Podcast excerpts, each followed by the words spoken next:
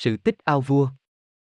Trên lưng chừng sườn núi tảng về phía địa phận xã Tân Lĩnh, huyện Ba Vì, có một cái ao sâu.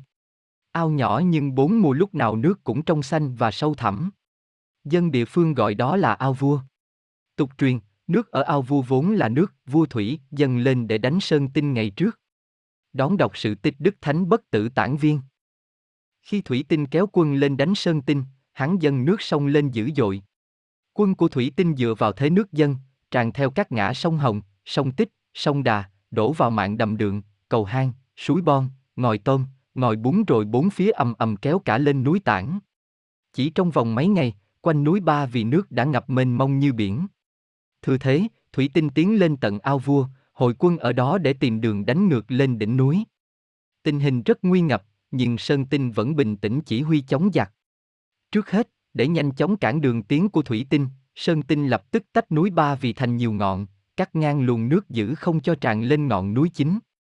Sau đó, Sơn Tinh lập kế bao vây quân của Thủy Tinh đang tập trung ở ao vua.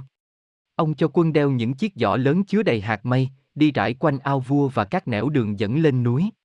Hạt mây gieo đến đâu thì chỉ trong chớp mắt, mây đã mọc lên thành rừng đến đó.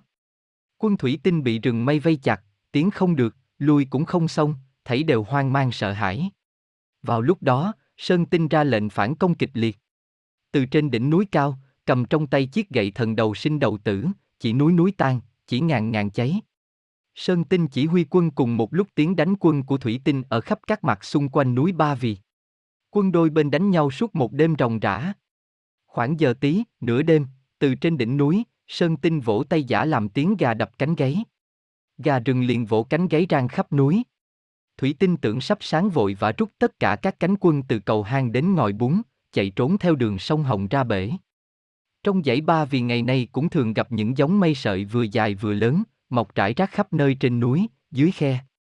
Người ta bảo rằng đó là giống mây sơn tinh cho quân gieo xuống để bao vây quân của thủy tinh nơi ao vua ngày trước. Ngay phía trên ao vua độ vài trăm thước, ở giữa anh U Bò còn thấy một cái giếng sâu. Mặc dù giếng ở trên đỉnh núi cao nhưng quanh năm lúc nào mạch nước cũng dâng đầy. Nước giếng ngọt và rất mát. Tục truyền, khi xưa, trong những ngày đánh nhau với thủy tinh ở ao vua, quân của Sơn Tinh trên núi không có nước ăn. Sơn Tinh liền rút gươm cắm xuống đỉnh U Bò, cho quân theo dấu gương đào giếng lấy nước. Quả nhiên, mới đào xuống mấy thước, đã thấy nước phun lên thành tia rất mạnh. Quân của Sơn Tinh nhờ đó mà không bị khát. Chiếc giếng kỳ lạ ấy đến nay vẫn được dân quanh vùng quen gọi là giếng mũi gương.